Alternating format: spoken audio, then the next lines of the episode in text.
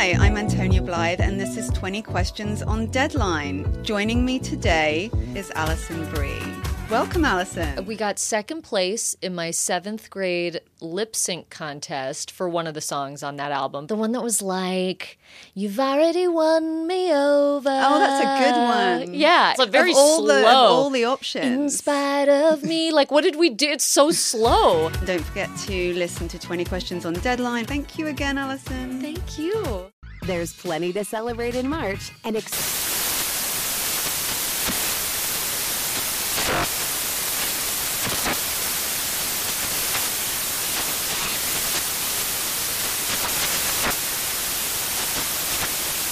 National Craft Month with the perfect pizza at home class from Craftsy. And anytime is right to listen to iHeartRadio's iHeart Country Radio. Discover more shows and movies for free Infiniti presents a new chapter in luxury, the premiere of the all new 2025 Infiniti QX80, live March 20th from the edge at Hudson Yards in New York City, featuring a performance by Jon Batiste. The all new 2025 Infiniti QX80 is an SUV designed to help every passenger feel just right. Be the first to see it March 20th at 7 p.m. Eastern, only on iHeartRadio's YouTube channel. Save the date at new-QX80.com. Don't miss it. 2025 QX80 coming this summer. Are you ready to move your career forward? Make your comeback with Purdue Global and get college credit for your work, school life, or military experiences. With these credits, you may have already completed up to 75% of your undergraduate degree. You've worked hard to get where you are. It's time to get the recognition you deserve and earn a degree you'll be proud of, one that employers will trust and respect. When you take the next step in your life and career, make it count with Purdue Global, Purdue's online university for working adults. Start your comeback at purdueglobal.edu. When you listen to yourself, like when you are re-listening to the show Yeah. to edit it, Yeah. do you sound so different Yeah. than you um, think you sound? Yeah, it's honestly doing it for so long, it's changed. Mm-hmm. Hearing both of us, I get to keep telling myself, "Oh man, this doesn't sound like me." But then I listen to your voice and Mhm. it sounds exactly like I hear you. So I think that, "Oh, okay, well then I must sound like I sound." Mm-hmm. But also sometimes it, just in the world, just your own voice, I think it can get away from you. Mm-hmm. And if I not if I'm not paying attention to how I'm speaking, if I'm not Oh. putting some effort who is that? into the voice that I want to have, right. then sometimes it's like your posture slumping and like your voice gets Mm. like really lazy and gross. That's true. Sometimes you know, I'll be like, be like, no, way down in my throat. sit up, speak normally, not through your nose. and actually, this is, I would say, this is closer to my normal, natural voice mm. day to day. no, this is this is how I sound. no, that's your Barry White impression. Very white, very white wishes, Barry White wishes. That's the that's your single. very white wishes. sing a sing a few lines of your new single, Barry White wishes. Oh, I went down to the store Oh, and I bought myself some more socks because my feet were getting big. Alright. And I went back to my house and Uh-huh. I put on both those socks and I also put on my hot pink wig. Oh. And then I danced around the room and I said, Hey, look at me. But no one else was around, so I was alone. alone. Hey-o. And I jumped and screamed and sang. And I took a bell and I rang Ooh. until all the neighbors came up to my door. You know, what's that got to do like with Barry, Barry White? Barry White was funky. Okay, Look. what is this country song you singing? I don't know. I'm in the I'm in a country song mood. I guess Today. so. I guess so. Talk about transitions. We're getting right into it Why not? because we are in we're in the we're in the South today, We down in South Tennessee, today. Kentucky, Oh wow. Nashville, Bluegrass and banjos. classic 70s, 80s, 90s country Nice. pop music. Um, Diana, what's your relationship to country music? We don't really talk about this because I don't think either of us has much of one. I mean, I don't have much of one, although I have a lot of family from Kentucky. Yeah, you so there are a lot of bluegrass lovers, a lot of Right. gospel records going on in Yeah. grandma's house, and mom, mom loves that stuff too. Yeah, yeah. I did always like Johnny Cash, Sure. like old school country. I never really liked pop country. That Yeah. never appealed to me. I will say after watching uh, Oh Brother Where Art Thou, Oh, um, I loved that soundtrack. yeah. I did. I So played good. that soundtrack a lot. That got us all into like old timey bluegrass, right? Like They- we were all like, give me them down by the river gospel For music. real, I want or the like- Soggy Bottom Boys, Right, but I want to. I want to party. Let's put on the Soggy Bottom Boys. I, similarly, like I love that Oh Brother style, you know, real old timey, scratchy Mm-hmm. Yeah. vinyl record, Big Rock Candy Mountain kind of stuff. For me, I would say my strongest relationship to country music is also very old, not quite as old, but 40s, 50s. I Mhm. think like Marty Robbins, like cowboy music Word. out in the out in the Mhm. old west. And it, honest, I'll, I'll be fully honest, this was born out of playing Fallout New Vegas Oh. because the soundtrack to that game is a lot of old cowboy music. yeah. And uh, and it, it was playing in the background. I think Big Iron was one of the big songs that played in that game a lot on the Mm. radio. And uh, I was like, this this this is kind of a bop. Let me see what's going on here with, with Marty Robbins. And I just when I drove the for the first time by myself out west, Mhm. when I hit the desert, I was like, this is what I'm putting on. And I put on like a playlist and it was just jamming to Mhm. to these old, you Right, know, old cowboy some country hits. Hank Williams Jr. Sure, that kind of stuff. I don't know. I really connected to it. And now whenever I'm in the desert, I feel like I need to listen to that music. It makes sense. I was just about to say this. I, I will never say that I dislike an entire genre of music. Right. Because I don't think music works that way. Yeah. I feel like music is so much about your mood Yeah. and your surroundings and what kind of mood you want to be in. Fully. I'm not gonna if I'm just like pulling up Spotify, cleaning the house. It, I'm not gonna choose country music. Yeah. But there's a time and a place where that's the only thing you need to have on, or else it just doesn't. It just fits so well and makes you feel like I don't know, like like driving through the desert. It's like you have the right soundtrack. I've seen you kick down a door and take out an entire gang of like drug dealers and thieves, and you put on That's right. like Def Leppard. You know it. Yeah, and it's it's perfect. What else are I think that's pretty cool. I mean, you're you're always like doing wall kicks and Mhm. like flipping and you know Yep. knocking down three dudes at a put on time. One and you've got some some serious heavy metal going on. Yeah, it works. I totally get it. Well, we should get into it because today's episode, obviously, we're talking about country music. We are. This episode was born out of a simple, little, brief, not even three sentence message on Instagram from our listener, Courtney May Klaus at CM Klaus 830 on Instagram. And side note, I cannot say the name Klaus without saying Klaus Klaus. because it's just, it sounds like it should be that. So Courtney messaged us simply saying, listen to the story of Sh and the story of the butterfly. Sounds an awful lot like the song Whiskey Lullaby, once you said beneath the willow tree. Hmm. And as people who don't know a lot about especially pop country music, we figured, all right, let's look up this song. It's Brad Paisley and Alison Krauss. It's called Whiskey mm. Lullaby. I'm like, oh, a, a, a duet. Are they a couple? No, they're not. So I'm like, all right, well, never mind. Maybe there's nothing here. Right. But as I'm just sort of glancing at the lyrics of this song, I come to find out that one of the writers, Jon Randall, was inspired for some of the lyrics to this song by his very challenging divorce from country singer Lorrie Morgan. Huh. And whenever either of us, I think, finds out that two people were married or divorced, we're like, wait a minute. Is this an episode? deep. Was it ridiculous? Bill. You know? Well, it turns out, my friends, that country legend Lorrie Morgan was married no less than six times. And it does get pretty ah. ridiculous there for a minute. So, country music, King Henry. yeah. so thank you so much, Courtney, because from that Right. little offhanded reference to a song, you've given us a full episode. Yay, so Klaus. let's dive in, find out about Lorrie Morgan, her six husbands, and the devastating divorce that would lead to a country hit. Let's get on this horse and ride. Hey there, friends, come listen well. Eli and Diana got some stories to tell.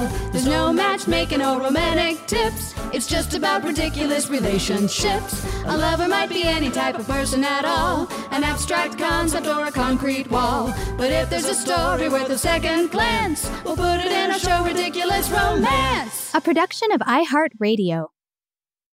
All right, Lorrie Morgan. She was born in 1959. Her father was famed country legend George Morgan. Now, this is my kind of music because George was known as a country crooner So he had a voice like a Rat Pack Vegas lounge singer, right? Just real smooth, deep voice, beautiful singer. But he put his talents into country songs. Um, now, his daughter, Lorrie, was born in 59, and her full name was Loretta Lynn Morgan. And of course, everyone is thinking, well, she was named after Coal miner's famed daughter. country legend Loretta Lynn. Yeah. right. Um, but actually, Lorrie was born in 1959. Loretta Lynn did not come to Nashville to get famous until about 1961.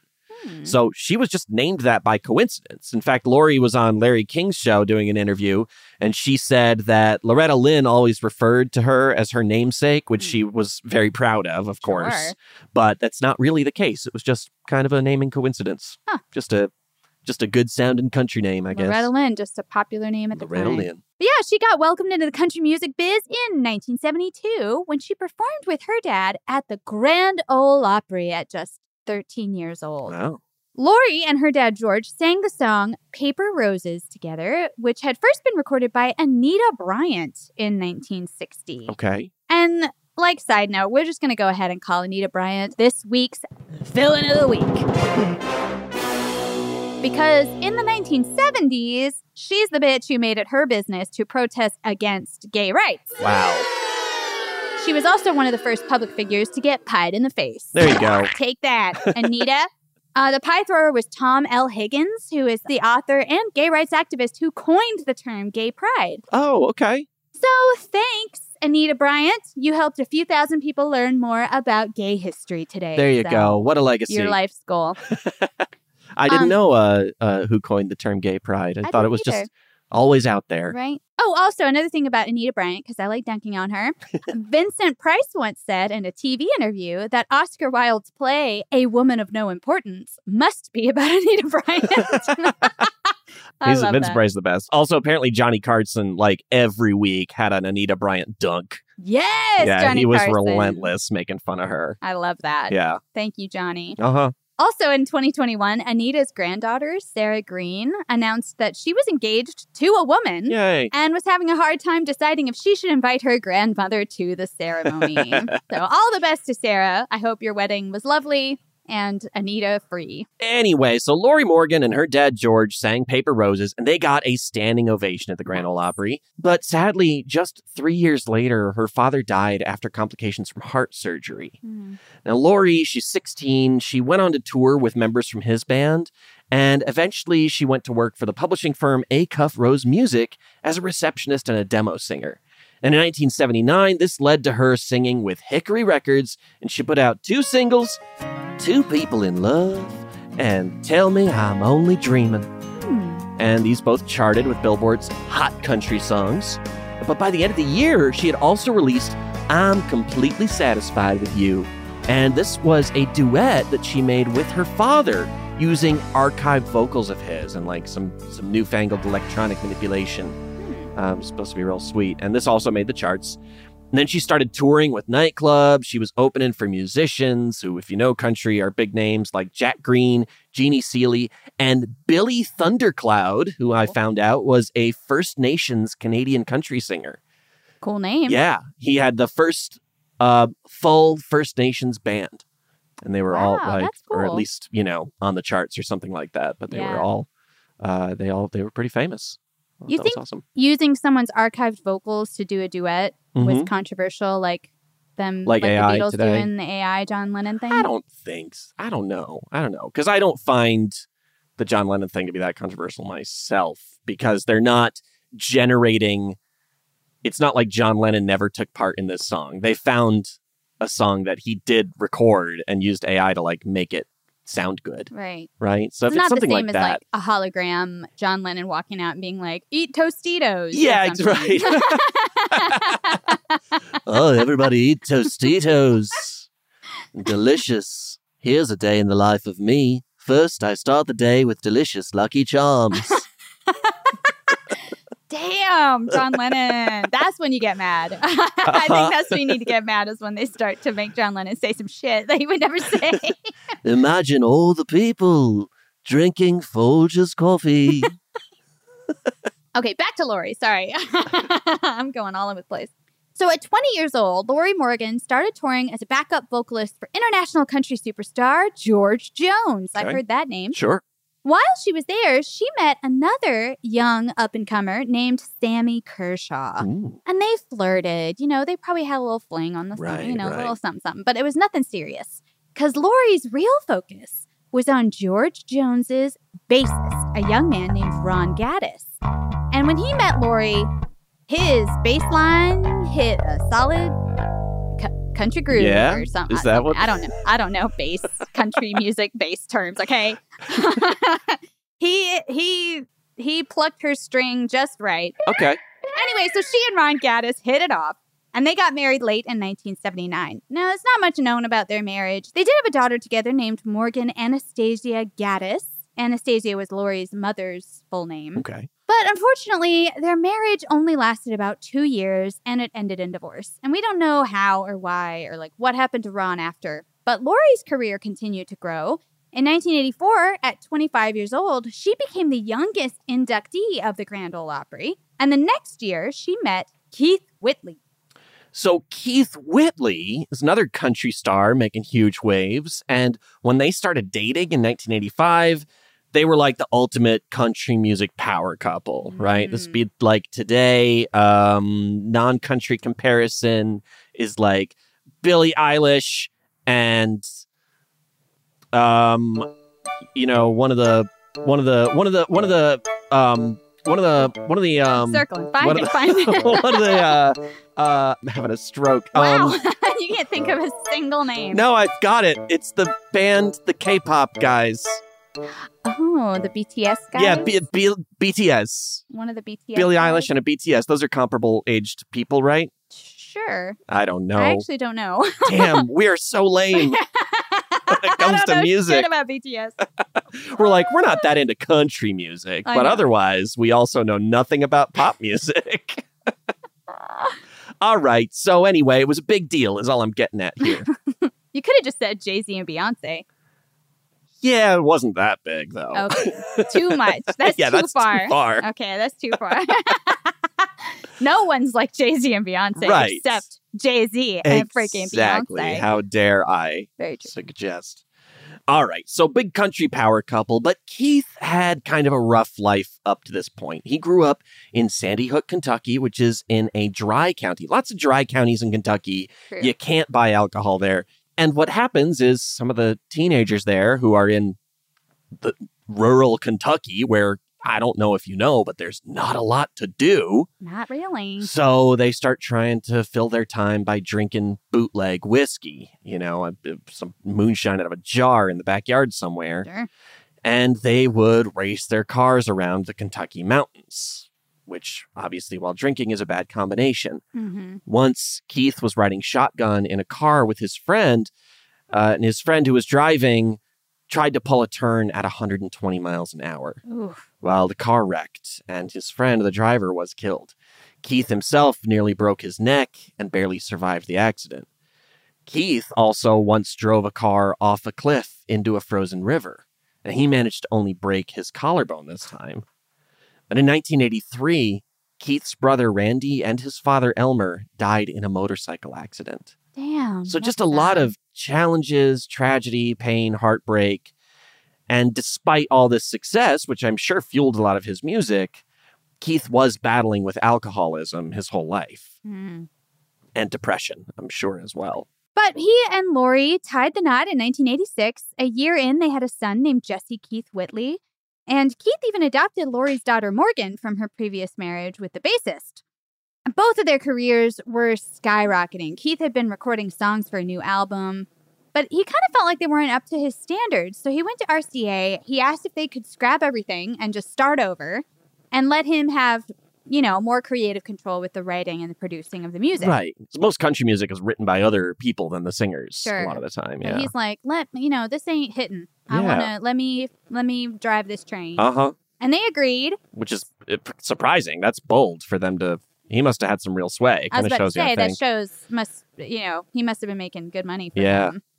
So they said, all right. And in 1988, he was topping the country charts with songs like I'm no stranger to the rain. Oh. And don't close your eyes. Off the top of your head, do you know any of the lyrics to I'm No Stranger to the Rain that you could sing us, Diana? Sure. Yeah, please.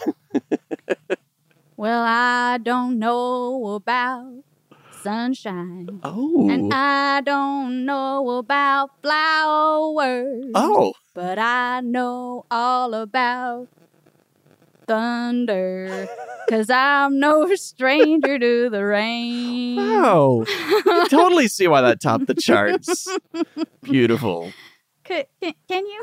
Yeah, hey, hey, I'm I've I've got it on loop Well, right good. now. I'll I'm be so listening to that for the rest of the night.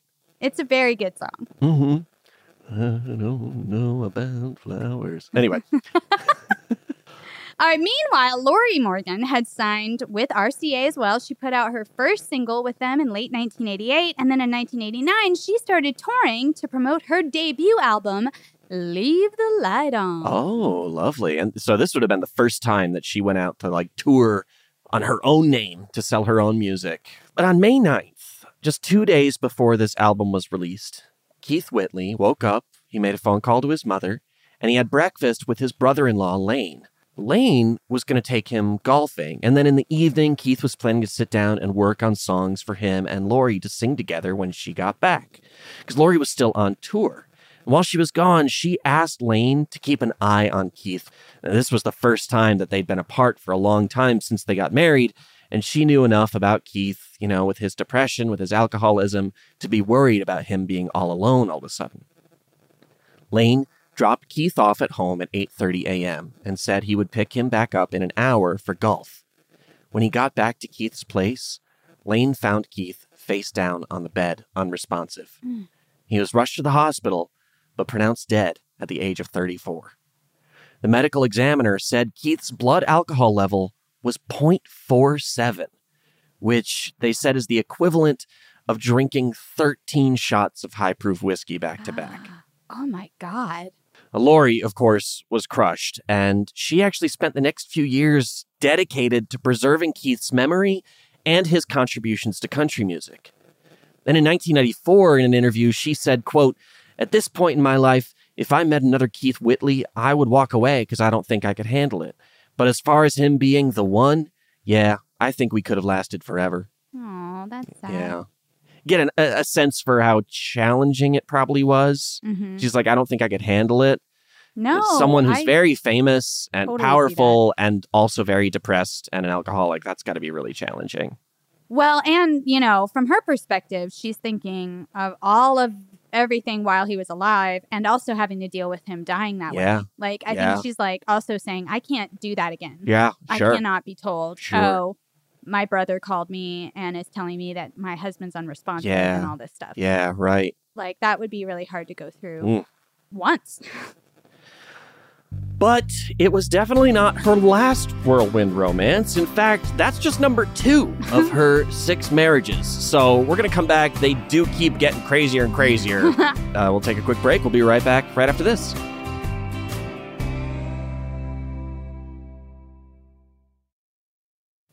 Welcome back to the show, y'all.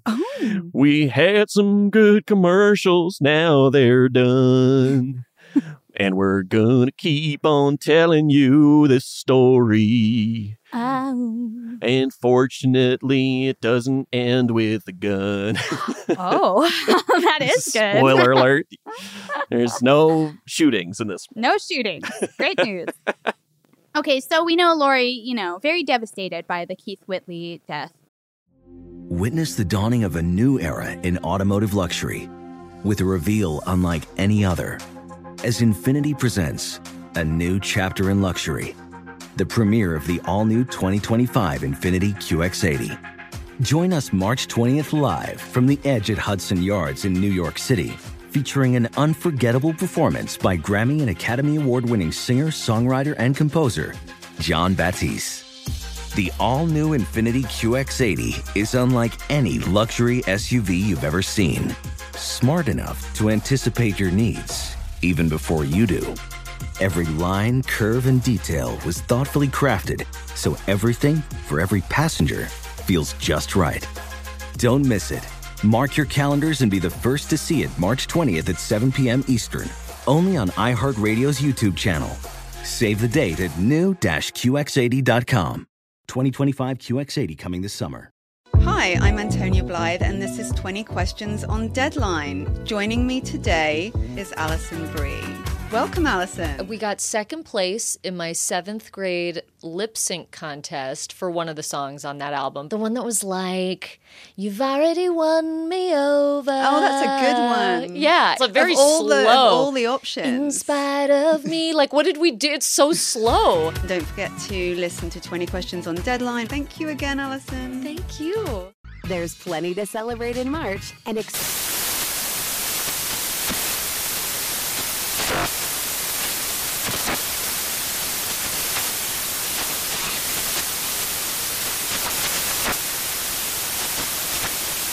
National Craft Month with the perfect pizza at home class from Craftsy. And anytime is right to listen to iHeartRadio's iHeartCountry Radio. Discover more shows and movies for free. Toyota believes in the power of personal choice for reducing carbon emissions. Beyond Zero is their vision to go beyond carbon neutrality, and they're working toward it with a diverse lineup of electrified vehicles. And electrified doesn't just mean plugified either. Toyota offers more low and zero emissions vehicles combined than any other automaker, so you have choices that fit your lifestyle. Whether you want a hybrid EV that starts and handles like a traditional Toyota with better MPG, a battery EV that delivers a smooth, silent, clean ride, or a plug in hybrid EV that goes between battery and fuel to give you the best of both worlds, Toyota has you covered. And for those of you who prefer hydrogen, Toyota's fuel cell EVs emit nothing but water vapor from the tailpipe. So cool. But it doesn't stop with vehicles. Toyota is decreasing its plastic waste, supporting water conservation efforts, and expanding programs that protect critical species, all to help reduce their environmental footprint and create a positive impact on society, giving you the choice on how to reduce carbon emissions. That's Toyota's Beyond Zero vision. Visit toyota.com slash electrified dash vehicles slash beyond dash zero dash vision. Toyota. Let's go places. So it was a few years before Lorrie started looking for love again. But in 1991, she had a marriage more like her first marriage in that we don't know much about it and it didn't last very long. Okay.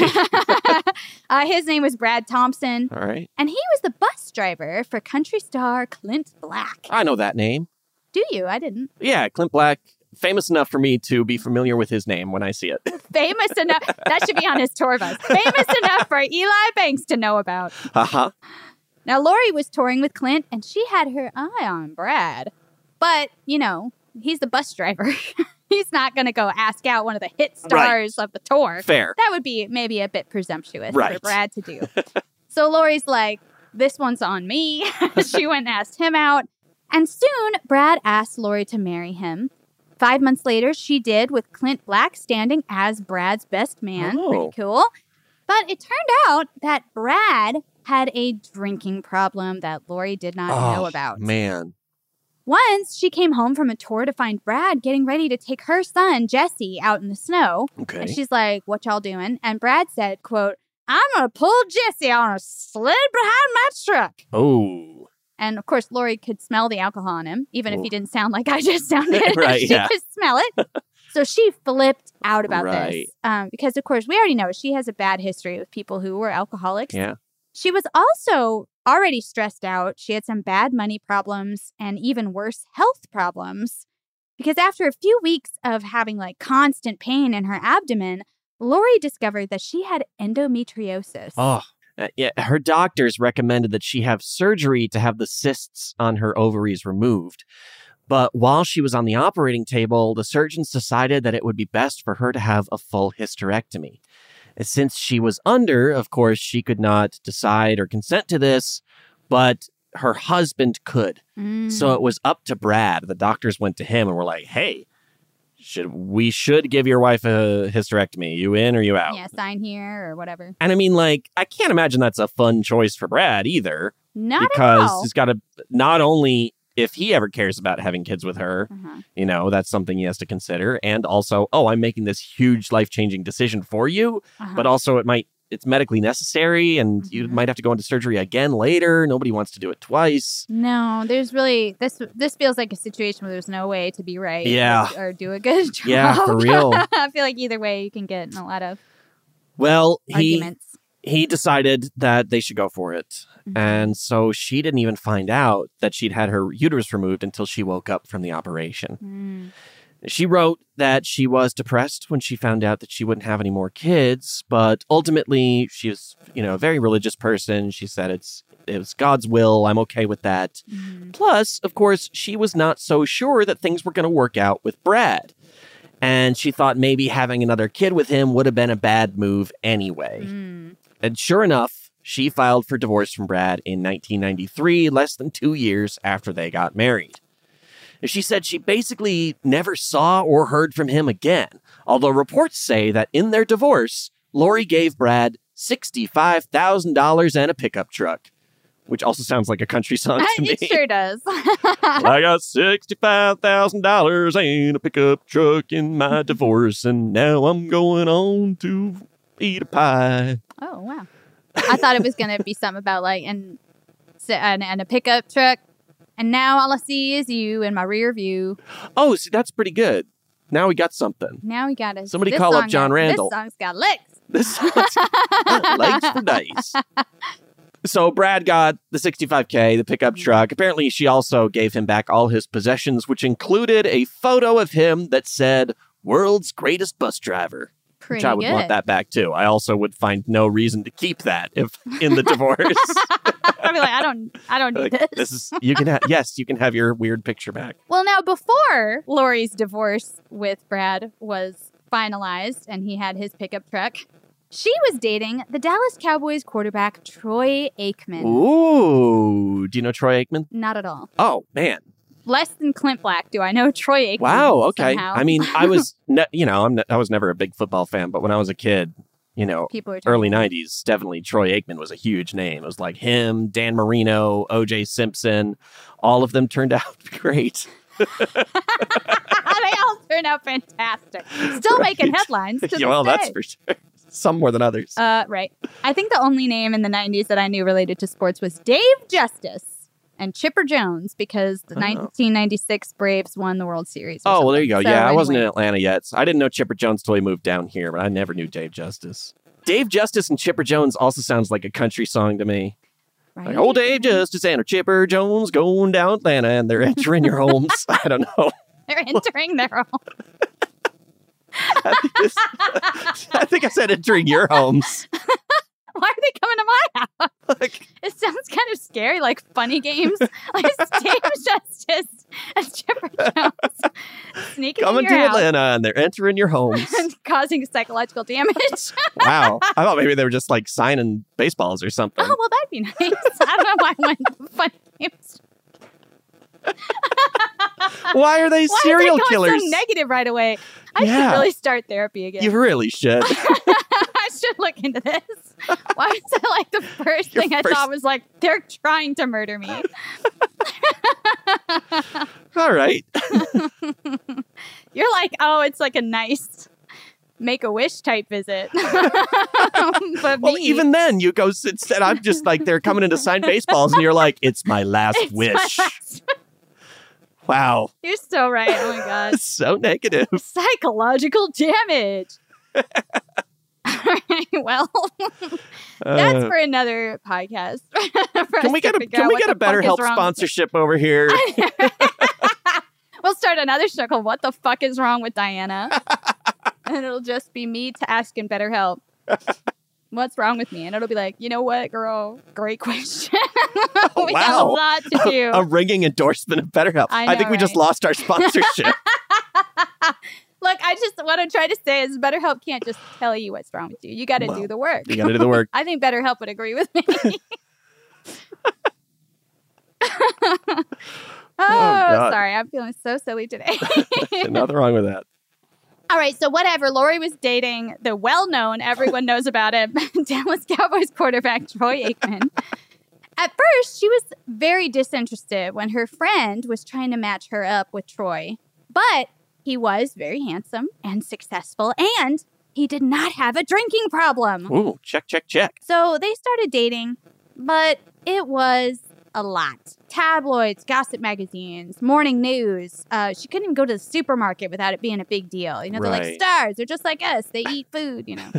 and so this was a level of fame that Lorrie really didn't get as a country music star, Right. right? Also, a big problem with them was that Troy wanted kids, and he was eight years younger than Lorrie was. So he's dating an older woman who had two children already, who also definitely could not have any more children.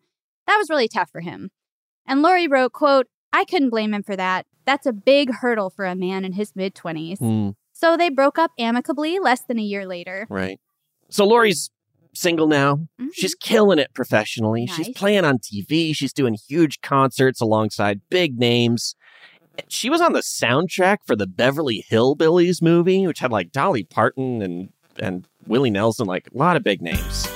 She also put out a Christmas album that had her doing duets with Andy Williams, Johnny Mathis, and Tammy Wynette. She even starred in a TV pilot about a country music singing detective called Lorelei Lee. The show was not picked up for a series. And I'm half wondering if it's not just because people couldn't pronounce Lorelei Lee. Lorelei Lee. Reminds me of the rural juror from 30 Rock. Rural juror. the rural juror? Lorelei Lee. Have you seen it? You sound drunk when you talk about it. Lorelei Lee. Also, a country music singing Country music detective. singing Sounds detective. kind of silly, but I don't know. Maybe it's, maybe they do a song after every, Uh huh. or or they do the song and it, they reveal the the culprit Oh, yeah. in the lyrics. They're like, turns out David Justice and Chipper Jones had come down to Atlanta. They were entering homes. I knew it. It was a crime all the time. Be suspicious. You were right to be suspicious of everything. Yes, never trust your fellow man. Wow. Vindication. All right. Well, after dating Troy Aikman, Lorrie went in a different direction. And in 1994, she started dating U.S. Senator Fred Thompson of Tennessee. Wow, so she's had a bassist, a bus driver, Uh huh. a A football, football player, star and a well, and a, a country music singer, of course. Yeah, sure. Keith, and then now a senator. Yep. Wow, Yep. she really does do be trying ran different lifestyles. Yeah, right? She said in her autobiography, Forever Yours Faithfully, My Love Story, that Fred was great. He, he is so great, even his ex wife still liked him. Wow. Uh, She said that she liked dating an older, successful man and she felt very secure with him. Hmm. He also was very kind to her. He pushed her to feel more confident about her talents and her music and everything. Uh, he lavished her with gifts, obviously, a very Nice. wealthy man because he's a Southern senator. Mm. And Fred was even mulling a presidential run at that point. point, and Lorrie wrote, quote, I would be sitting at a glamorous party and have the flickering thought, so this is what it's like to be a first lady. Hell, I could handle that. Then I would say, oops, better drop the hell. That's funny. Which I love those like beautiful country singers and they and they but they just mm-hmm. have, you know, foul mouth. They Love got no hesitation occurs and stuff. you know, I'm into that. Oh, I know you are. but yeah, Lorrie thought dating a politician was too stifling. Sure. She wrote, quote, I could not express myself as a pungent, pithy country singer. I began to feel programmed to smile and be, well, political. I put myself to the task of being a great companion to a stimulating and important man, and as a result, I became boring. Mm, I mean, right there, she had to drop the hell, yeah. right? So that makes sense. Yeah. She said she felt like everything she said, she had to think about the political implications. She couldn't really be herself. And just like when she dated Troy Aikman, every time she went out in public, it was tabloids and TV analyzing everything she wore, every facial expression she made, which I was going to say. I feel like dating a senator is not Oh, a way no. to get Yeah. out of the public eye. Right, right. Feels like So- the worst, uh, worst direction. Even worse, right? She said, I used to think I better drop the hell. then I realized I better drop the hell out of this relationship. I dropped the him instead. Shortly after they broke up, she started dating another country singer and songwriter named Jon Randall. oh, there he is. Jon Randall, the co-writer of the song "Whiskey Lullaby." We got him. We made it, guys. Finally. Everybody clap. uh, so in 1996, they got married. Sa- same year she broke up with the senator. Yeah. So just a quickie, a Moves real quick, quickly, a real yeah. quick turnaround for old Lorrie. uh, a year later, she published her autobiography that we mentioned earlier, "Forever Yours, Faithfully, My Love Story." Oh, okay. So she's married and she puts out this autobiography Mhm. titled My Love Story. Right.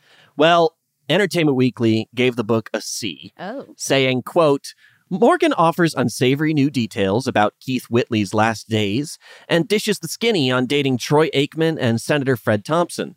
But she doesn't do much soul searching about the four marriages she's racked up by age 38. And when she fails to even mention her current spouse, singer Jon Randall, you can't help but size him up as a future ex husband. Ooh. Ouch. I think that's insane for someone to publish an autobiography called Forever Yours Faithfully My Love Story Uh-huh. and not mention their current spouse. I mean, that is pretty crazy. that's a little prescient, maybe. Though I don't love the judgment that it, I'm hearing in not much soul searching about the four marriages she's racked up by age 38. Yeah. Now, Lorrie, I Right. don't think that she's uh, necessarily the steadiest life Right. partner or Right. anything, but one of them died. You know, it's not like she's Oh, yeah, yeah, yeah, trying yeah. to jump from man to man or No, something. There's just uh, there's it smacks of a judgment that I don't love. Yeah, I, I totally get that. I just wonder, you know, I have to wonder if if it was a man who had racked up four marriages that they would even mention it. Right. You know, it'd just be like uh, some dude doing his thing. Yeah. I, I don't you know, like. I just don't. I don't see them being like he needs to really think about what he's doing. Right. just- it's never like that. No, you're right. I don't know. And to be fair, on page 287 out of 301, so 14 pages before the end, she does mention Jon Randall once. Oh, there I Um, am. yes, she does say, I married a country singer named Jon Randall, and it must have been really hard for him to see me writing about all my ex husbands all the time. That's it. That's the only mention of him. She didn't like go in and add a chapter about, like, but I finally found the love of my life, and I'm so excited. That, that was not in there. you think Jon read it and was like, "Okay, Okay. am I picking up what you're putting down?" Is there a sequel you're planning? Or because it says my love story and I ain't in it. I'm not in it. so Guess it's not my love story. it says forever yours faithfully, and it's not to me, your husband. So that's interesting. Now, I will say, in defense of their smack of judgment, that it is funny to call your book Forever Yours Faithfully, and then we talk about all these different men. Uh, right, right. that is I mean, true. That is, I do think that, that mostly refers to Keith because she's like, he died. It, He and a lot of it was about her dealing with his death, which I understand. Right. But yeah, it is kind of like my love story. But you know who doesn't factor into my love story at all? My current husband. the guy whose ring I'm wearing. well, in December of 1996, just a month after their wedding, Lorrie and her new husband Jon performed together on the Grand Ole Opry, singing a duet of the song By My Side. Mm. In 1997, Lorrie performed the national anthem at the Daytona 500, which was historic because it was also Jeff Gordon's first Daytona win. Look at that. She also sang Let It Snow at the White House Christmas tree lighting. Oh. And in 1998, tabloids claimed she had, quote, a wild ride in the backseat of a limousine with President Bill Clinton. Oh, scandalous. Ooh-wee. Now, Lorrie angrily refuted this story. She said her only interaction with Bill Clinton was in public for the tree lighting. Uh huh. Um, but of course, makes sense to be like, you know, our our swinging Playboy president. Well, I mean, Bill Clinton said in January of 98, I did not have sexual relations with that woman. So, talking about Monica Lewinsky, of course. So, this would have been right. So, if he was fooling around with more than one woman, as men who fool around with other women often Uh, do, very true. um, I'm just, look, I will totally take Lorrie's word for this. Mm-hmm. But there's a part of my brain she can't convince that something didn't happen here. you know, there's little little part of that tabloid stuck in my head. That's how they make their money. I just love thinking that an actual wild night with Bill Clinton would be like he pulls out the sax. He's like, it's time for Careless Whispers or whatever. And she's in the back of the limousine, like hanging out the sunroof. He's got fucking Baker Street blasting. yes. she's like, it was a wild time night with Bill. Wow. Also, a side note, just a little happy story. A month after that, in April of 98, on Interstate 65 in Nashville, two dogs got loose on the highway and drivers had to like hit the brakes to avoid them. And it caused this huge backup that Lorrie's tour bus got stuck in. So Lorrie Morgan got out of her bus, walked across the highway, and rescued the two dogs. Aw. Yay, Lorrie. Um, she showed up late for her rehearsal, covered in mud. Oh. Worth it. Well, later that year, Lorrie recorded a duet with a country singer that she knew way back when, and he had become quite famous himself. His name was Sammy Kershaw. and if you remember, back when she was touring with George Jones when she was 20 years old, she had a little fling with young Sammy Kershaw before she ended up marrying the bassist Ron Gaddis. That's right. Well, turns out the spark was still alive between Lorrie and Sammy, who was also very married.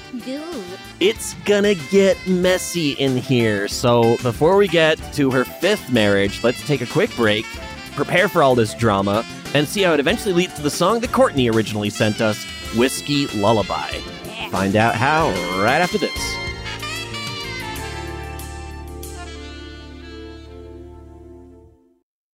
Welcome back, y'all, to the show. Chipper Jones is here, and he's coming in your door. Oh my God, Chipper! I can't get away from this song. It's so fun. I'm terrified of Chipper Jones showing up at my door. so it's the late 90s. Country music star Lorrie Morgan is married to another country singer and songwriter, Jon Randall. Now, the big picture of what happened next is totally true, but the little details are from some tabloids. Okay. So we'll try to differentiate for you Yeah. so you can take the tabloid stuff with a Right. large grain of salt. Witness the dawning of a new era in automotive luxury with a reveal unlike any other as Infiniti presents a new chapter in luxury, the premiere of the all new 2025 Infiniti QX80. Join us March 20th live from the edge at Hudson Yards in New York City, featuring an unforgettable performance by Grammy and Academy Award winning singer, songwriter, and composer, Jon Batiste. The all new Infiniti QX80 is unlike any luxury SUV you've ever seen. Smart enough to anticipate your needs, even before you do. Every line, curve, and detail was thoughtfully crafted so everything for every passenger feels just right. Don't miss it. Mark your calendars and be the first to see it March 20th at 7 p.m. Eastern, only on iHeartRadio's YouTube channel. Save the date at new-QX80.com. 2025 QX80 coming this summer. Hey, this is John Ridley. And this is Matt Carey, documentary editor at Deadline. And welcome to Doc Talk. John, we've got a hard hitting episode today. A lot of controversy.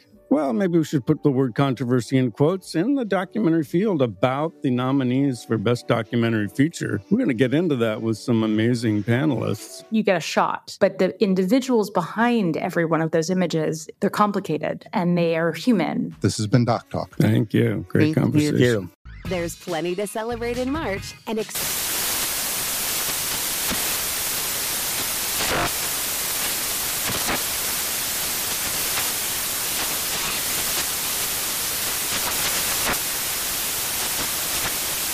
National Craft Month with the perfect pizza at home class from Craftsy. And anytime is right to listen to iHeartRadio's iHeart Country Radio. Discover more shows and movies for free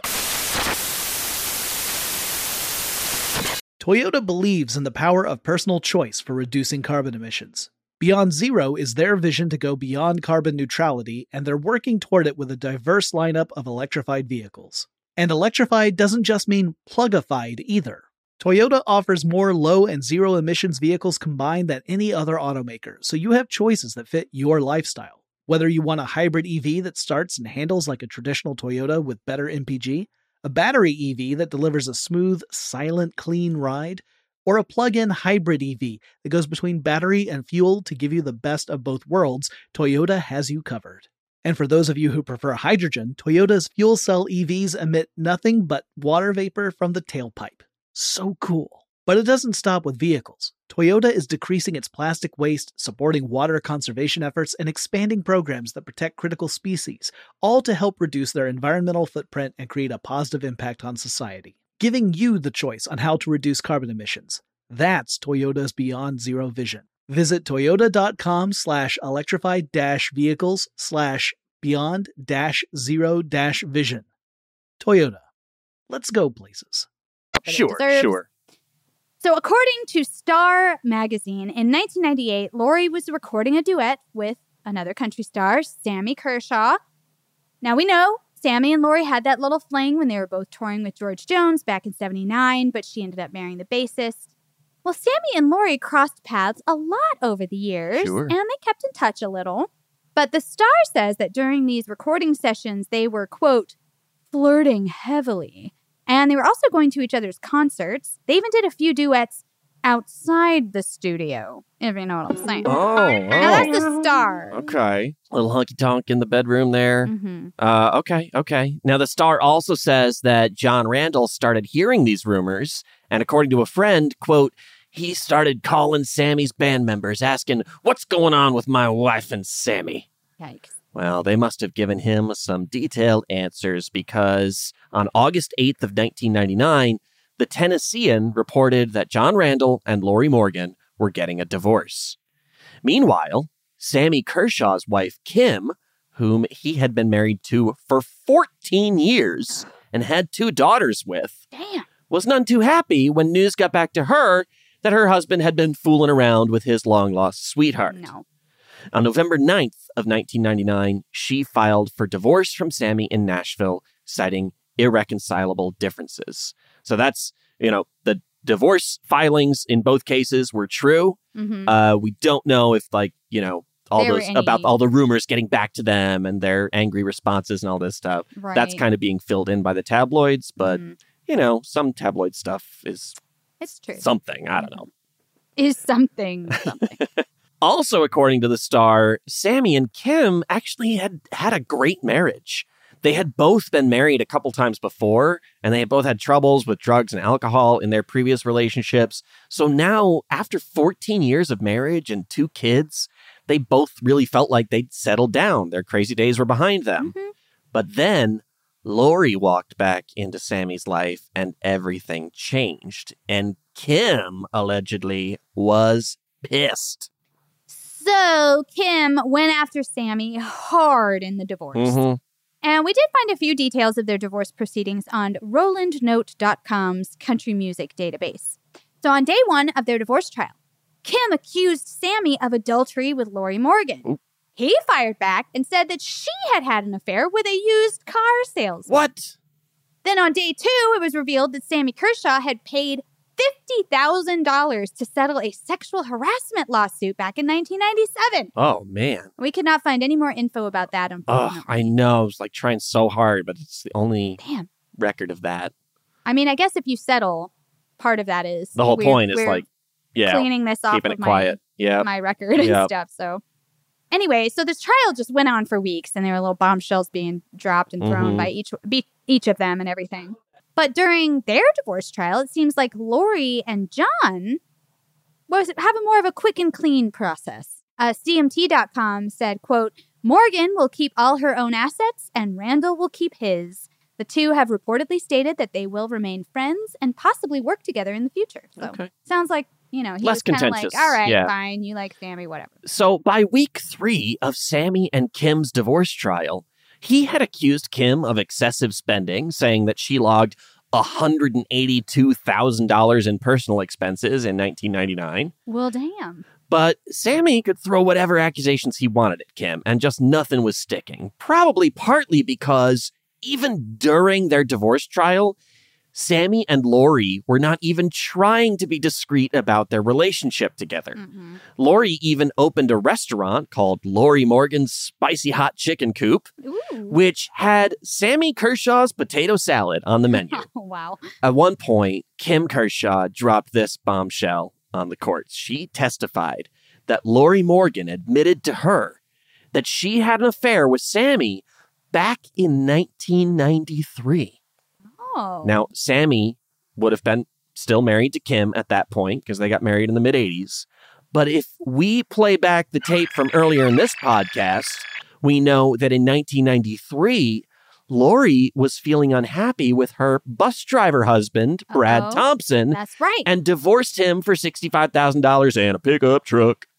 So maybe that affair had something to do with what ultimately broke up Lorrie and Brad, Hmm. or came about because Lorrie and Brad were already on the rocks. right, right, right. But either way, Hmm. kind of adds a new a new Layer piece of info to that story. Very true. Well, in April of 2001, Sammy and Kim Kershaw's divorce was finalized. The judge had zero sympathy for Sammy Kershaw. Yeah. He's like, You are wilding out, Sammy. so he was ordered to pay $35,000 for Kim's legal fees, $4,000 a month in alimony, and $6,500 a month in child support. All right. Um, Kim also received primary custody of the kids, and the judge said, quote, Mr. Kershaw's marital misconduct has been open and notorious, with absolutely no discretion being used to protect his wife and children from information concerning his affair with Ms. Lorrie Morgan. Sorry. I love this Tennessee judge. Should I give more? Oh, this Sam Eagle from Yes. Tennessee. oh he no, has a don't change wig it. on. he has a powdered wig yeah. that he puts on to make his judgment. I say there, order, order in this court. You country bumpkins. He was sent there Right. as um From the city. from the city for being for being too by the book. He couldn't he couldn't right, uh, right. work with the mobsters that were running Yes. uh, you know, the city, the uh, Seattle, where he had previously There been a go. judge, and they were like, "I'm sending you to Nashville." He's like, "No, fine, I'll bring my brand of justice to Nashville, and we'll see how it works down there." Call me barrister. now he's just British. I like that know, too. right? Why is he British? Uh, well, anyway, you might wonder, you know, did Sammy take that to heart? Oh, right? sure. This judge being like hella judgmental. If he was maybe like judgmental. I know, He's like, damn, that judge really pegged me. I should maybe act with a little more discretion and humility. yeah. Maybe act like a gentleman. Nope. Because 11 days after the divorce was finalized, he and Lorrie went on live with Regis and Kelly to announce their engagement. Swear, they are like wanting people to get mad at them. Right? Like it's not even like, well, they got engaged 11 days later. They went on the biggest live morning I talk mean- show in the world to tell literally everyone, They want yes, screw our previous marriages. We're starting this one now. First, it was chicken and potato salad. Now it's heart and soul.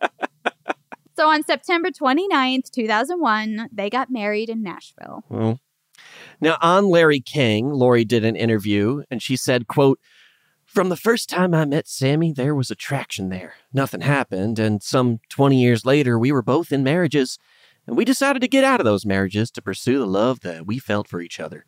It was tough on our family, our children, and our fans, but you know, you only live once. Which, I mean, you know, there's something to that. And sort of like, why am I, for the sake of um, uh, etiquette, Mhm. gonna delay the thing that brings me happiness? Right. You know, there's there's right, right. something there, but also you got to consider who you are hurting, right? You can't always just pursue the thing that you want the most deeply when you've got to consider other people's feelings and well-being as well. Right. But you know, Well, and this might be where, you know, you want some of that self analysis to come in Uh-huh. and her to think to herself, you know, my heart is a little fickle. yeah, Maybe I don't need to marry every man that I like maybe a little not. bit. We could just date for a while. And maybe you know when there's when I'm married to someone and I'm attracted to someone else, I sort of ride that out, you Yeah. know, and and try to get through it and see what's going on with. Mhm. Yeah, it, I mean, who knows what was going on in her I mean, mind or heart? The but, heart wants what it wants, Mhm. and so on and so Mhm. forth. But a year into the marriage, things apparently got a little rocky again. That fickle heart Mm-hmm. reared its head because Lorrie and Sammy had both filed restraining orders against each other. What? She told Larry King in this interview, which was after they'd reconciled, that this had come from pressure from outside forces who, quote, didn't want us to succeed. They were being played against each other by either people who, you know, uh, who were angry about how their previous divorces went down, Oh. or by the tabloids who were seeking drama. She said, quote, we fell for it. We took it out on each other, and one fight led to another, and it became extremely, extremely violent. It was very uncalled for. Hmm. Now, of this violence, uh, could only find out that in court, Sammy is the one who claimed that Lorrie assaulted him. Um, but she did say that neither of them were doing any drugs or drinking. She said neither of them do because they both had bad histories with it. Right. It was just a lot of built up frustration and hot heads and, you know, tempers and all that. Hmm. Uh, but when she came back later to pack up some of her stuff, you know, they saw each other. They started to talk. They realized that they had already gone through so much drama just to be together that they must really matter to each other and they should try and work this out. So they talked for a while and uh, it seemed like things were going to be okay. Okay. But even though they were later seen acting quote unquote lovey dovey, Mm, I guess there were a lot of PDA going on at Mhm, the spicy mhm. hot chicken coop. probably trying to undo all those tabloid headlines. you know. Maybe so, yeah. So yeah, even so, they they had problems. yeah. Um, in 2005, the hot chicken restaurant closed. Mm. And in 07, Sammy filed for bankruptcy. And later that year, he announced his candidacy as a Republican for lieutenant governor of Louisiana. Oh. And we know Lorrie, you know, don't like dating politicians. Right. You know that. Right. She's like, I tried that. Uh, by the way, he lost. Yeah. he did not win that he did race. not win. Uh, also, weird that he like declared bankruptcy and was like, I know how to get back on my feet with I- money. Run for politics, which just kind of shows you what a political run will do for your financial situation. That's tr- but I was about to say it's very expensive to run a presidential. Right. I mean, not a presidential. Any any any office. A- Yeah. A, race for any office is pretty pricey. Yeah. So it's like you kind of have to have some of your own money to well, do that. that's what I'm thinking. Is this was a play against the system? This is one of those like I'm gonna declare bankruptcy so that I have, I can debt free Oh, run for I see what you're office. And in running for office, I can raise money, I can sell books, sure. whatever it is he did. Because a lot of people walk away from a run with more money than they started with, despite having spent millions of dollars on the run. There's a big problem with money in the political system, is all I'm saying here. You're so right. You're so right.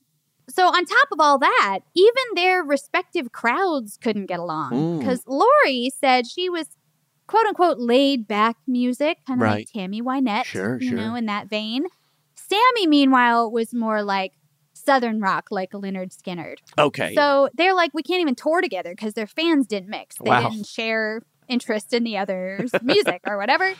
So it was just a lot of problems like that. And in August of that year, Sammy and Lorrie legally separated. By October, Lorrie filed for divorce. Mm. The next year, SunTrust sued Lorrie Morgan for $327,000 in unpaid debt. Mm. So then she filed for bankruptcy in 2008, citing between one and $10 million in debt, which is like, that's, a huge disparity. There's a big difference between one and two million dollars. In fact, there's a million dollar difference between those two numbers. I think I see what your problem is, is Yeah. that you don't keep track. of She's your like, I don't know, Expenses. one million, ten million, it's all the same. no, it isn't, No, Lorrie. it's not. It's not the same. Very much not. So, sh- big shock. Lorrie was never good with money. She Mhm. told The Boot in 2016 that her bankruptcy was because, quote, she didn't watch her own money or audit her accountant. Right. That is a trap. I feel. And then if you're a- so rich that you have so many people looking after your money, you have to Exactly. look after them, right? That was a comment in one of these articles too. That it's like it, this is not uncommon for celebrities Mm-hmm. who ha- suddenly have a lot of money and don't really know how to handle it. So they have people do, and they just assume all their bills are getting paid. Sure. They just assume everything's being handled, and then they get a letter one day that's like, "Hey, it hadn't been handled." Right? And Look at Shakira, right? Right. Wasn't that her argument? Was Yeah. that her tax people weren't Yeah. doing her taxes? Yep. So that's pretty much the most ridiculous of Lorrie Morgan's love life is Yeah. those those first five husbands, number five especially, that Yeah. whole just tabloid drama, divorce, cheating, everything.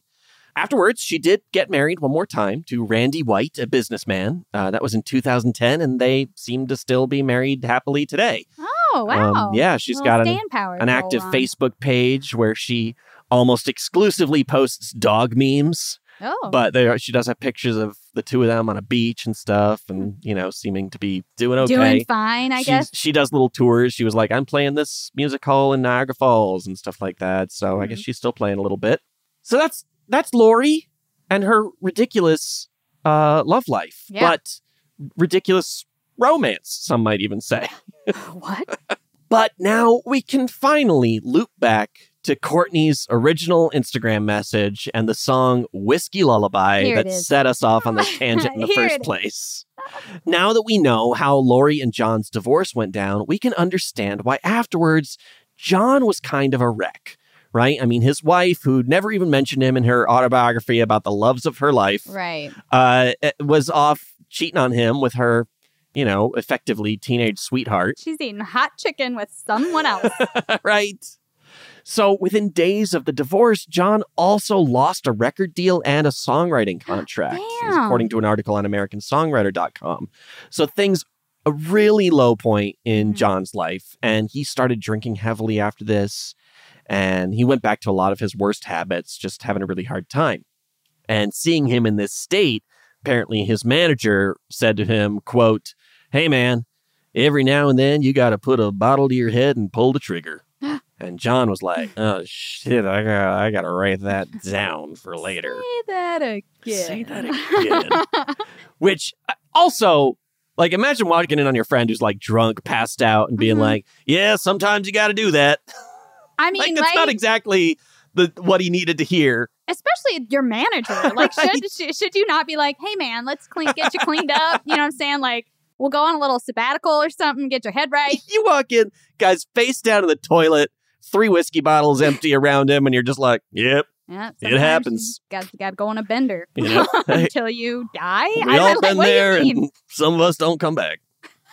Jeez, you're a terrible manager. Right. I hope Jon was like, I'm going to get a new manager. Who cares if I live or die? well, Jon cleaned himself up, got back to work, and he paired up with songwriter Bill Anderson to try and put a song together. Now, Anderson had his own idea for a song called Midnight Cigarette. Ooh, now that's He- country. That is that is very country sound. He said, quote, Can you imagine a cigarette just sitting on an ashtray at midnight? Nobody's smoking it or paying it any attention, and it just burns out. And he kind of likened that to a relationship where you don't hit a wall or anything, it just sort of goes away. It Oh, kind yeah. of fizzles, I right? We've all had one of them, right? Yeah, yeah. You I just like one. neither of us are trying to say it, but we both know. I had one where we like never Never actually really broke we never up? really broke up. Mm, Just kind of left one day. It was like, all right, I guess I'll wow. see you later. And so I guess technically I'm still dating that person. Babe, Sorry. We, uh, unbelievable. I'll, I'll this text her. whole time? I'll text her and be like, hey, we need to make this official. This is your, your we're both Sammy married. Kershaw. you have multiple children. so She's like, let's, we should "Oh." break up. we should probably break up now. She's like, who is this? No offense. Damn. Wow. I actually would take a lot of offense if she said that to me. I would be very upset. So anyway, Jon loved the idea for this song, and he said, quote, Yeah, well, I put the bottle to my head and pulled the trigger a few times. Oh, And Bill was like, Forget midnight cigarette. that's the one. now that's a line, you know. Who told you that? Some supportive friend, I hope. when they were telling you to get yourself clean. Uh-uh. But actually, both lines ended up going into the song that they wrote together, which is Whiskey Lullaby. Ah. So, y'all, I don't think we can legally play it for you, but I do think we can go on down to Poetry Corner and give a read of a few of these here lyrics. She put him out like the burning end of a midnight cigarette. She broke his heart. He spent his whole life trying to forget. We watched him drink his pain away, little at a time, but he never could get drunk enough to get her off his mind. Until the night. He put that bottle to his head and pulled the trigger, and finally drank away her memory. Life is short, but this time it was bigger than the strength he had to get up off his knees. We found him with his face down in the pillow, with a note that said, I'll love her till I die. And when we buried him beneath a willow, the angels sang a whiskey lullaby. There you have it, folks. Whiskey lullaby. Whiskey lullaby. Midnight cigarette.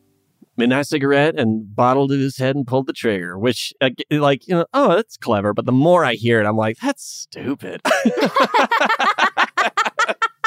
that's so rude. I, I don't mean that. Uh, It's fine. Stupid. A lot of people love that song. It's a very popular song.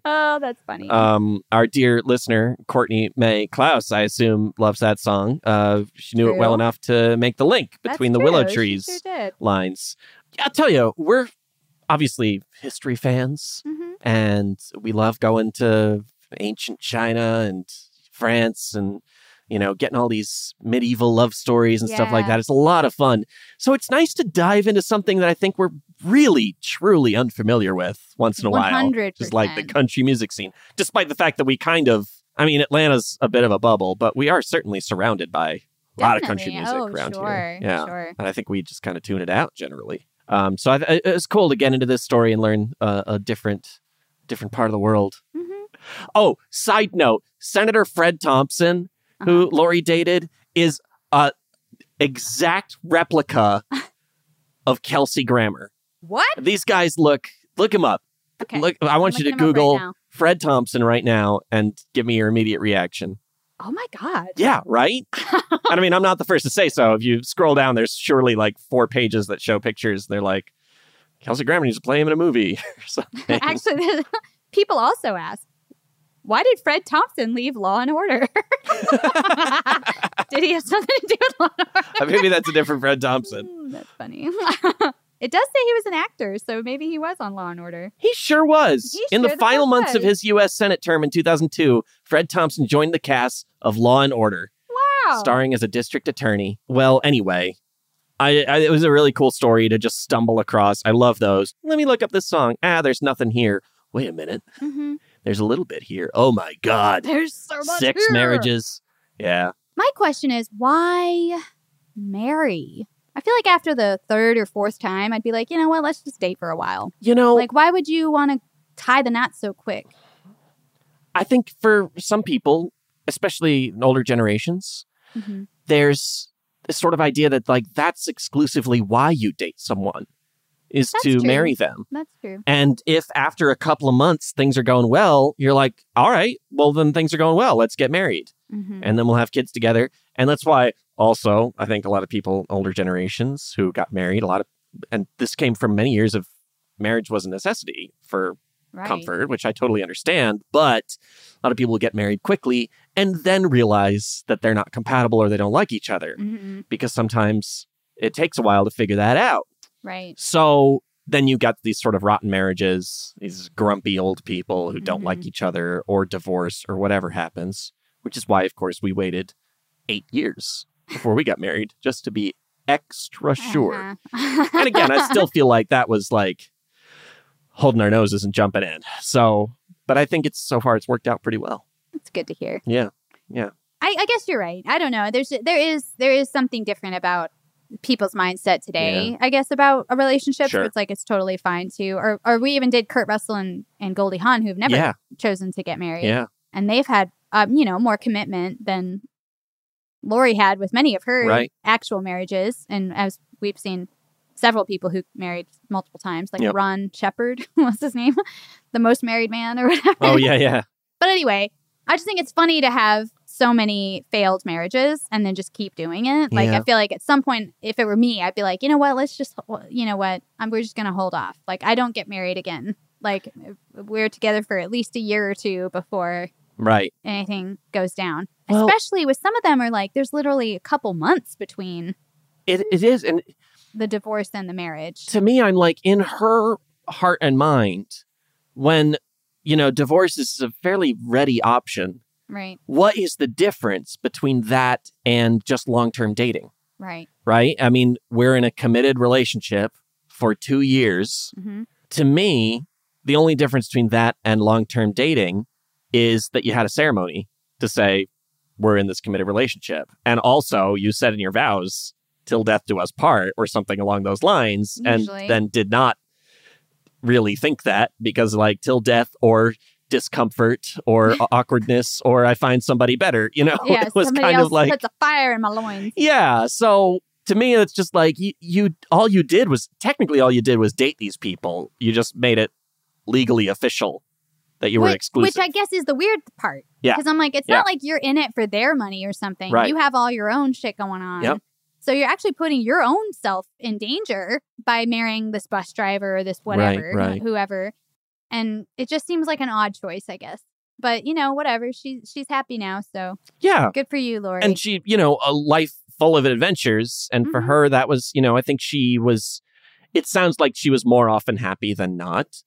Um, and that she was excited each time that she got into one of these relationships. They she usually dated people for a fairly long time, uh, Mhm. slash married them for for a couple of years at least. It wasn't like you know bouncing Right. from one to the next all the time. So I don't know. Uh, It's certainly not my cup of tea, and I don't think it was. I don't think anyone was happy to get divorced so many times. Nah.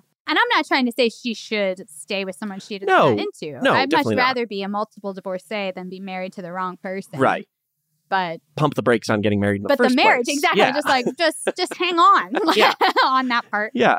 Well, I mean, I am very glad that we got this uh, message from Courtney May. Yeah. Because this was a fun, like, uh, kind of celeb, messy drama situation. Yeah, a little bit of tabloid Um, episode, which we don't get to do too often. Right, but as you say, in the country music world, which is Yeah. very unknown to And- me, so that's and- kind of fun. Also, just goes to show that any message you send us could Right. turn into something very valuable. So please, You might not even think so. if you're just like, man, I have the dumbest thought about their episode, but I don't, eh, you know what? They won't even care. We will. we will. It care. might change our lives forever. So please. We might talk about it for an hour and a half. Yeah, seriously. so do please send us your thoughts, your feelings, your ideas, anything that might have crossed your mind while you were listening to this episode. yes. Tell us if you've been married and divorced several times and sort of uh, how, you know, your take on everything we've been talking about here. If we're Right. absolutely have no idea what we're talking about or if we're spot on, you know, I love to hear it either way. Right. So shoot us an email at ridiccromance at gmail.com. Right. Or we're on Instagram. I'm at Dynamite Boom. And I'm at Oh Great, it's Eli. And the show is at Ridic Romance. Thank you so much for tuning in with us today. Thanks again, Courtney. Mm-hmm. And uh, y'all take a take take it take it take it good. Take, it Take- have it fun. have it fun there, Have y'all. it fun and take it Uh, watch out for Chipper Jones and David Justice. Don't let them into your homes. if you see them on your ring cameras, pretend not to be home. All right. We'll see y'all next time. Love you. Bye. Bye bye. So long, friends, it's time to go. Thanks for listening to our show. Tell your friends, neighbors, uncles, and aunts to listen to our show, Ridiculous Romance. Infiniti presents a new chapter in luxury, the premiere of the all new 2025 Infiniti QX80, live March 20th from the edge at Hudson Yards in New York City, featuring a performance by Jon Batiste. The all new 2025 Infiniti QX80 is an SUV designed to help every passenger feel just right. Be the first to see it March 20th at 7 p.m. Eastern, only on iHeartRadio's YouTube channel. Save the date at new-QX80.com. Don't miss it. 2025 QX80 coming this summer. Hi, I'm Antonia Blythe, and this is 20 Questions on Deadline. Joining me today is Alison Brie. Welcome, Alison. We got second place in my seventh grade lip sync contest for one of the songs on that album. The one that was like, You've already won me over. Oh, that's a good one. Yeah. It's a very Of all slow. the of all the options. In spite of me. Like, what did we do? It's so slow. Don't forget to listen to 20 Questions on Deadline. Thank you again, Alison. Thank you. There's plenty to celebrate in March and ex-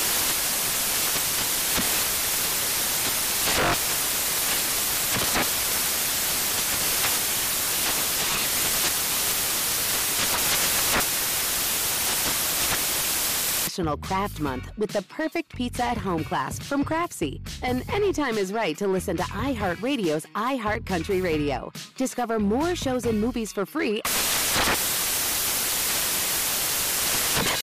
Martha Stewart, the original influencer. When I think about anything, I think about the way that she did it first. The media mogul. Five to six years ahead, she saw what was coming. The prisoner. The rise, the fall, and the reinvention of an American icon. Once Martha paved the road, everybody else pretty much copied her. A CNN original series. The many lives of Martha Stewart. Now streaming on Max.